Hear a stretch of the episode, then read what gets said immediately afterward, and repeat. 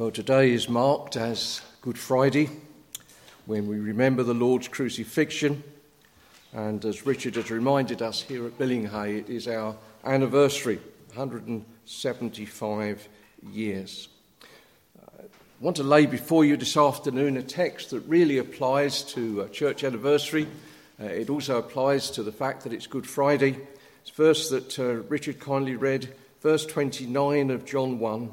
Behold, the Lamb of God, which taketh away the sin of the world. Isn't that an amazing statement? It's an amazing statement for any occasion, but particularly for today. The famous missionary to Burma, uh, Dr. Judson, he, he returned to America after many years. And that was a, a great occasion because remember, there was no email, there were no telephones as such and uh, they hadn't seen him for many years. And he was asked to speak to a large congregation, and uh, he spoke of Christ being the Lamb of God that taketh away the sin of the world. When he sat down, the chairman chided him a bit and said, Well, you've been in Burma for all those years. Surely you could have told us some of the interesting things that happened in Burma when you were there. And Dr. Judson said that he'd spoken to the best of his ability upon the most interesting and important subject there was the Lamb of God who suffered for sinners. So, I guess I, along with some of you who are preachers, we could no doubt speak of many interesting things, but this is the most interesting, and this is the most important. Jesus Christ, the Lamb of God, who taketh away the sin of the world. You know, in one sense, when we think of church anniversary, uh, this is the main activity of the church, isn't it? It's the main activity of any Christian that we are to point people to Jesus Christ. It uh, doesn't matter whatever we're doing in the church, whatever we're doing in our personal lives, there must be something there that points people to Christ. Because if it doesn't, then we really lost the plot. We may as well go home. What is the church for? But to say to people, Behold, the Lamb of God who taketh away the sin of the world. And in one sense, every sermon is like that. If we encourage people in holiness, what do we say?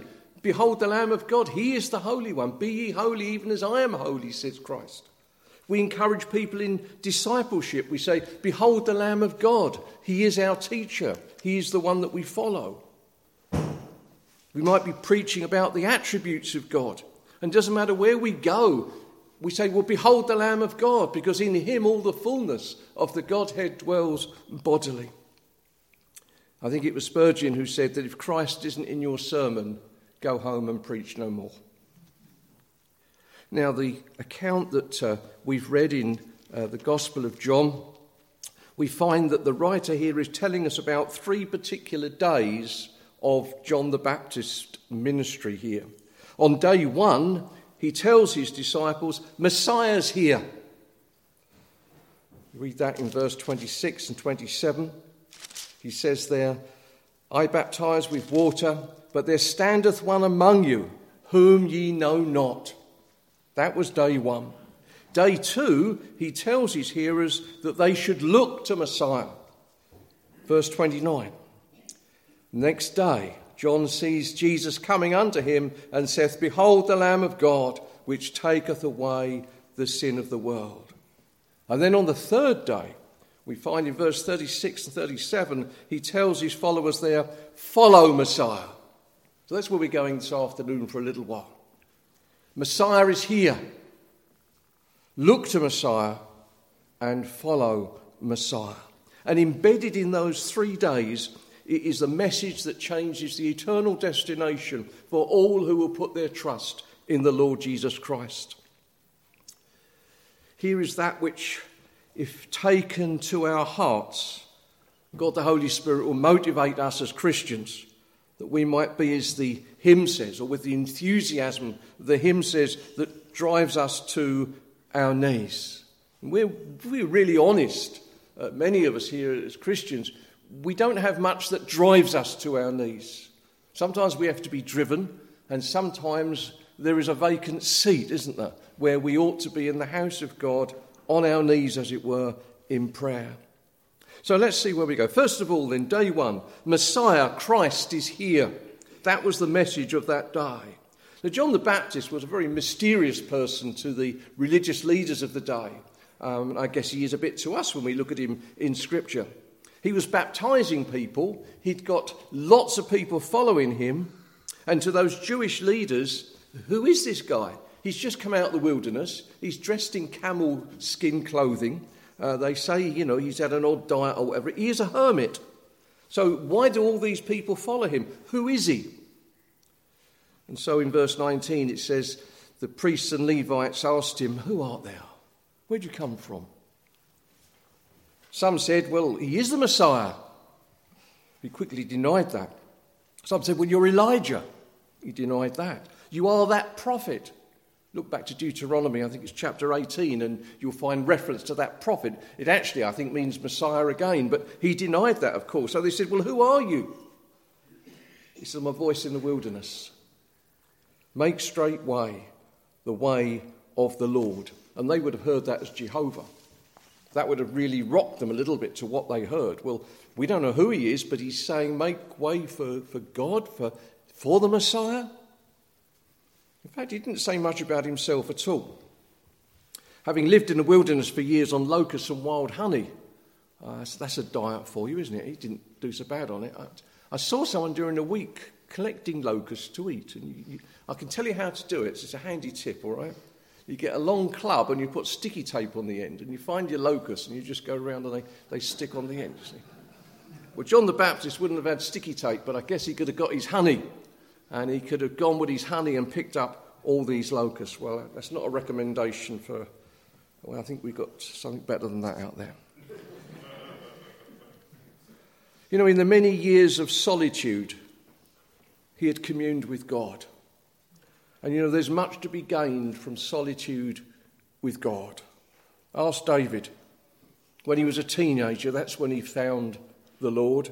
Ask Elijah, ask Daniel, ask Jeremiah, Ask these great men of the Old Testament, indeed, many in our own history, of the power that they gained by being alone with God. And yet, above all this, this is what the Lord said about John. Verily I say unto you, this was from Matthew 11, among them that are born of women, there has not risen a greater than John the Baptist. That seems a strange thing to say. It's not time for a Bible study. We put that back into context. Jesus was saying that John was better than all the Old Testament uh, prophets because he actually got to see the Messiah. They were looking towards it, but John actually saw the Messiah. And then the Lord says something that to me is even more amazing. He says, Notwithstanding, he that is least in the kingdom of heaven is greater than John the Baptist. So he's saying John the Baptist is the best yet, but if you're the lowest in the kingdom, you're better than John the Baptist. What did he mean? We know the full story of the gospel. We know not only that Christ was coming, Messiah is here, but we've seen what he's done. And for many of us here, we've come to know the Saviour. We have a, a living relationship with him. And then the Pharisees among them asked, Well, if he isn't the Messiah, if he isn't Elijah, why do you baptize? He didn't actually give them a plain answer, but he pointed them to Christ. There standeth one among you whom you know not. That was his message for that day. Christ is here. Messiah that you've been talking about for centuries has actually turned up, as it were. The nation of Israel had missed the whole point, haven't they, of Christ coming? They've been saying they've been waiting for centuries, and when he actually comes, they didn't recognize him. My friends, are we not in the same position today? There are many religious leaders, but they don't recognize Jesus Christ of the Bible. When they come to Good Friday, it's almost an embarrassment because, well, we don't talk about the blood of Jesus Christ anymore. We don't talk about the gospel and people having to come to repentance and faith. And Good Friday speaks of so much of that. In other words, John is saying here in day 1, I am the forerunner of Messiah, and by the way, he's already here. And that would have been quite a jolt to the Jewish leaders. You know, we're aware that people who follow Judaism, whilst believing that Christ existed in history, they don't see him as their Messiah, although increasing numbers are. especially as their eyes are open to Isaiah 53, many of whom didn't even know probably that it was in their Old Testament scriptures. But they lived in the expectation of the coming of Messiah. They were conditioned, as it were, as to what the leaders had actually told them about what to expect. It was always something in the future. And it reminds us, doesn't it, that you know, we're in a similar situation. We're always looking to the future for the coming of Messiah, the return of the Lord Jesus Christ. And we have to be careful we're not like the Jews, that it's always going to be something that is a long, long way away. We don't know when the Lord's coming again, but we see many signs around us, and, and that takes us off to a, another subject. But, my friends, what a comfort to us to know, as a church, and the church is represented here, Christ has come. We're not looking forward to a day when Christ is coming to do a saving work. He's done it. That's the message then of day one. Day two, John tells people to look to Christ. Verse 29 The next day, John seeth Jesus coming unto him and saith, Behold the Lamb of God, which taketh away the sin of the world. Jesus turns up. That must have been quite an amazing experience. And we see here something of uh, a display of John's faith and knowledge from communing with God in the wilderness. And I say that for two reasons. John didn't seem to know or to be sure who Jesus was, in the sense that although they were cousins, maybe they'd had some activity as children, but it doesn't seem until he was witness there of, of the baptism of Christ that he really actually acknowledged and, and realized that this particular man is the Christ. Because he says in verse 31, I knew him not. I knew him not. But God gave him that sign at the baptism. But the other reason that we know that John had a great knowledge, in fact, who Christ was, and when he pointed them, Behold the Lamb of God who taketh away the sin of the world, he had got a great knowledge now of who Christ was. Because if we were to read down through the other verses, he says in verse 38, He's Rabbi, He's our teacher. Verse 41, he reminds them, This is Messiah. Verse 34, He's the Son of God. Verse 49, He's the King of the nation, He's King of Israel. Verse 51, He is the Son of Man. But our main emphasis for the afternoon is that first thing that He acknowledged and told them that He was the Lamb of God who taketh away the sin of the world. What does He say? Behold, what a word we use a lot today. We might say, look. It's actually a stronger word than that. I think the original uh, language there is uh, literally means more than simply looking, but an actual perception of what you're seeing. In other words, he's saying, Behold, look, don't just look at this man as a man, but have a perception and understanding. This is the Lamb of God. This is Messiah. This is the one and the only one who taketh away the sin of a world. Didn't come as a king. He didn't say, Behold, your king cometh here, although he mentions him being a king later. The first mention is that he is a lamb, a lamb to be slain. You know, of all the millions of lambs that had been slain in the Old Testament, they covered sin, as it were, to the satisfaction of God, but didn't really remove it. Here was the one who became the, the substance of all those shadows. He was the one who became the reality and gave reality to all those Old Testament sacrifices. Behold him, look to him. You know, there's no one else. Understand who you're seeing. What more do we want? This is the Messiah. We can say that today, can't we? If we don't know the Lord Jesus Christ, Behold the Lamb of God who taketh away the sin of the world. There's no one else. You don't need anyone else. He is all sufficient. He is the Lamb of God. Not someone thought up by man, not someone who's pushed himself forward. God has decreed, This is my only begotten Son. He is the answer. He is the only Saviour of sinners. And my friends, when we say, Look, Behold the Lamb of God. We look at amazing love.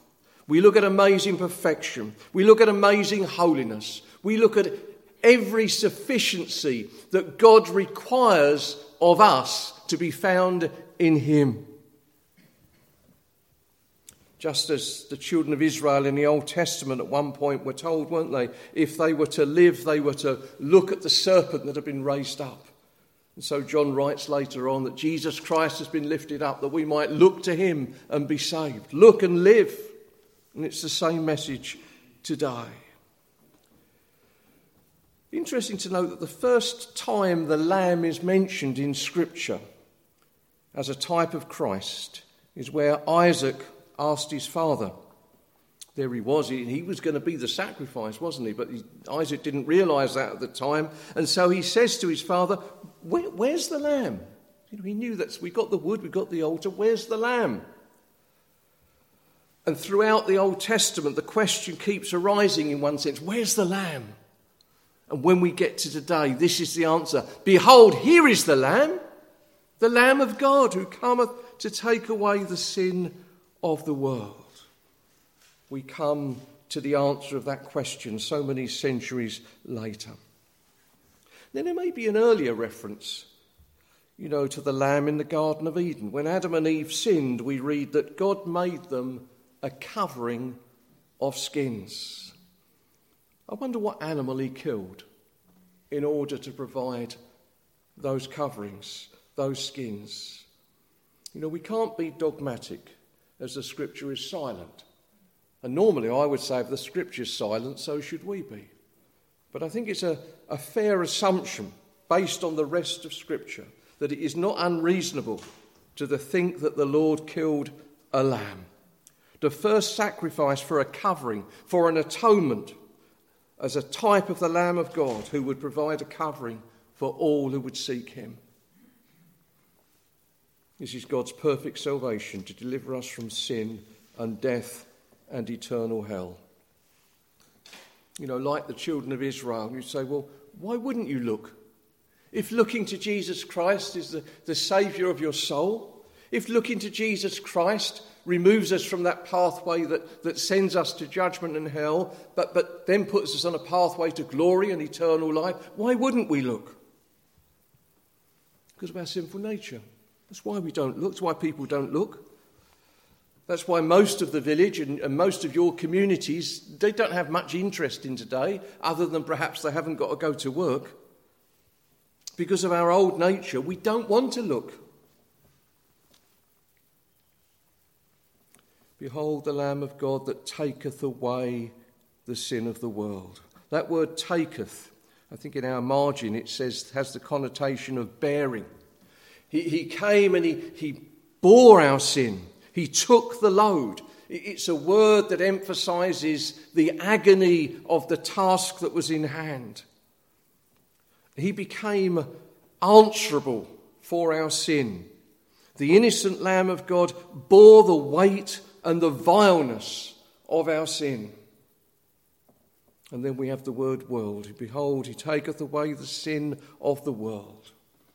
Speaking there, of course, in a general sense. If anyone in the world, as it were, is to be delivered from sin, then this is the way they must come.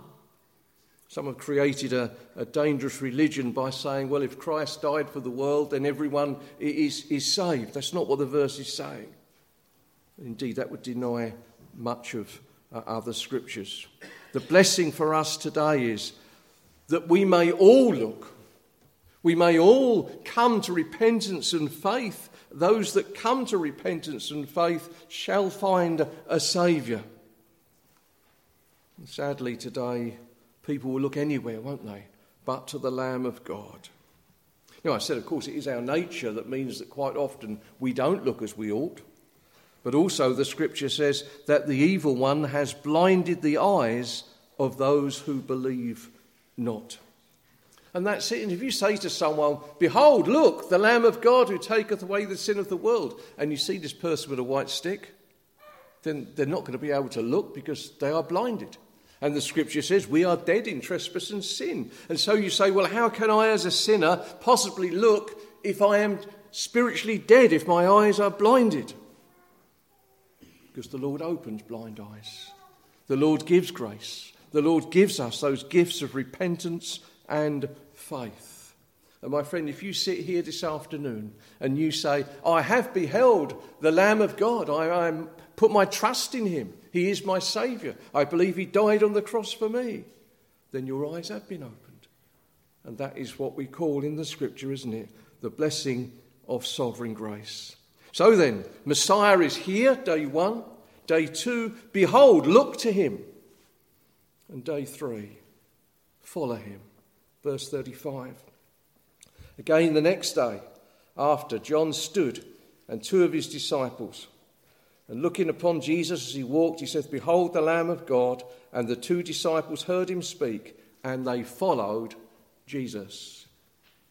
It seems on day three, there's doesn't list other people about. There's just a few disciples, but those were the disciples who sought to follow the Lord Jesus Christ. And my friends, following Jesus Christ is natural, isn't it? If we become a Christian, then if we are true believers, then we want to follow him. If we don't want to follow him, then we're not true followers. We're not real disciples.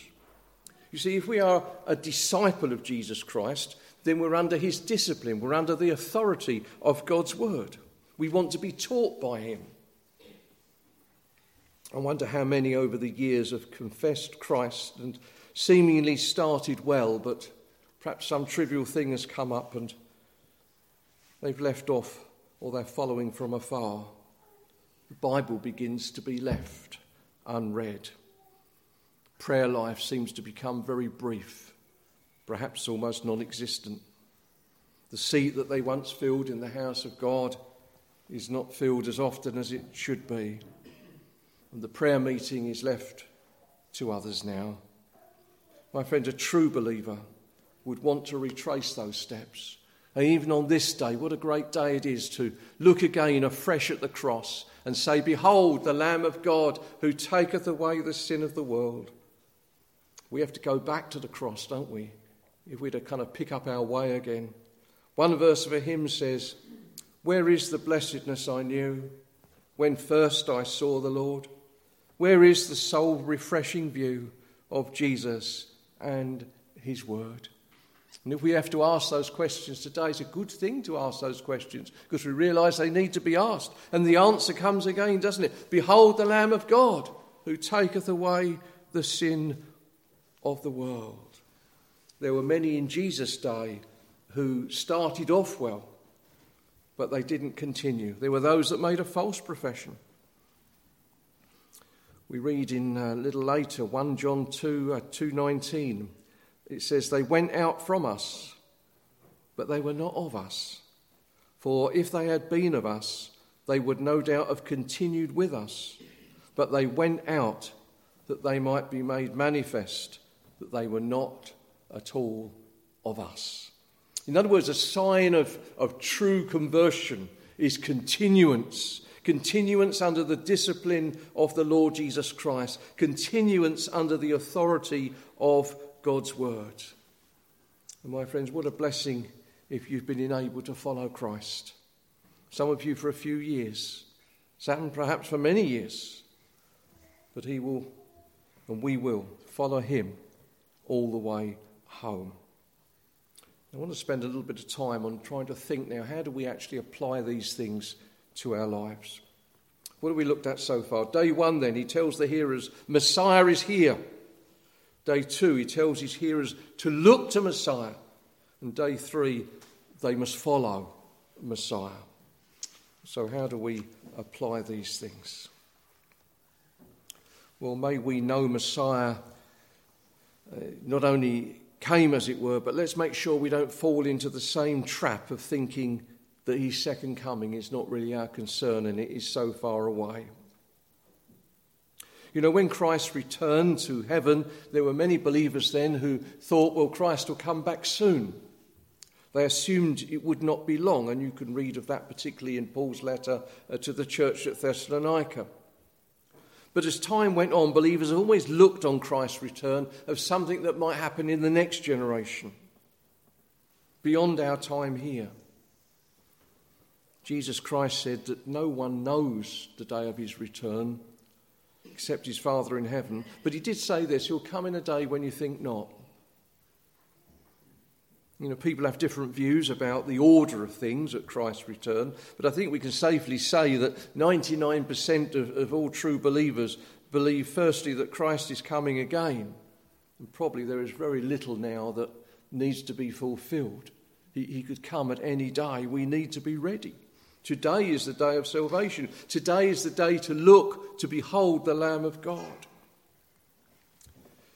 In 1967, I was in secular employment and I worked in Somerset House. Many older people would associate that with births and deaths. Well, that was just a, a small part. I was working in a, in a different part to that. I was working in a complex of three rooms, and most of us were quite young. And uh, at times we could be a little childish in our behaviour. And, uh, but if we knew a higher rank officer was about to come into our rooms. Our heads were down and we were very busy. And some Christians have the same attitude. I even saw a t shirt once that said, Look busy, Jesus is coming. I'm not sure that that's a very good thing to wear. It's a, it's a, it's a bit uh, um, not, not as holy as we would want. But I understand the concept of that. That if we knew Christ was coming tomorrow, we might do things differently to what we're doing now when really the test of our behaviour is if we knew Christ was coming tomorrow, we'd do exactly what we had planned anyway. It's not because he's coming again, it's because he's God and because he is the Lamb of God and because he died for me. We should look at that a little further this evening, thinking of what does that mean to actually be on that cross? What does it mean in particular to wear a crown of thorns? My friends, let's live in the light of eternity and of Christ's return every day. And then on this chapel anniversary, or any other church here for that matter, let's ensure that we're reaching out to the world and we're saying to people, Behold the Lamb of God. We might not use those exact words all the time, but that's what we're trying to do. Richard has produced a second of our booklets that's going out into the village. And in one sense, that is saying, Behold the Lamb of God, in here is the gospel, in here is a testimony, in here is a bit of scripture. And when we're preaching and when we're putting up our posters and whatever we're doing, we're saying, Look to the Lamb of God. You say, Well, I'm not sure about that. Is that really relevant for today? Is that as contemporary as we want to be? My friends, there is nothing more contemporary than pointing people to Jesus Christ because that's what God tells us to do, and that is what God will bless to get people to see, to behold the Lamb of God. You say, well, is that all we need? Well, no, it needs to be underpinned, doesn't it? It needs to be underpinned by godliness. It needs to be underpinned by a, a life of prayer. And that's how the Lord chooses to open the eyes for people to see and behold the Lamb of God. then May we also be encouraged this afternoon to know that the Lamb of God has come and we have beheld him. We've beheld him in Scripture. He's, he's not just the Saviour of sinners in a general sense, but he is your Saviour.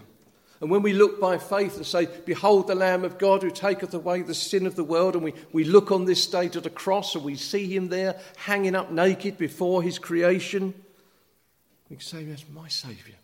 It's my Saviour. And when we read in the scripture that the Lord laid upon him the iniquity of us all, we can say, My sin, he's there in my place. He's the one that loves us, has forgiven us, has promised never to leave us or forsake us. He is the one that will see us all the way home. And then finally, this afternoon, a test of our resolve. We know He's come we know we should look to the Lamb of God who taketh away the sin of the world. But have you looked? Don't know who's listening online. It's open to the whole world to hear. May not be aware of the spiritual condition of everyone that sits before us this afternoon. But have you come to know Jesus Christ? Have you come to know, yes, this is not just the Lamb of God that taketh away the sin of the world, this is the Lamb of God who took my sin not a casual glance, as some of these might. When John said, Behold the Lamb of God, some might have looked and thought, Doesn't look too special. Isaiah says when we see him, there is nothing about him in the sense of beauty that we would desire him. But when we see him upon the cross, when we see the blood and the nails and the crown of thorns, we, we see a wondrous beauty. We see a Saviour hanging there for us. Have you seen that? Have you looked in a saving way? Can you say today, Christ died for you? Can you not behold today, maybe for the first time, you're enabled to, to look to Christ on the cross by faith and say, For me, for me. That's what Christ came for. That's what he loves to do, is to save sinners.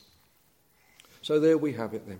Behold the Lamb of God, which taketh away the sin of the world. He's here. Look to him and follow him. May the Lord so enable us for his name's sake.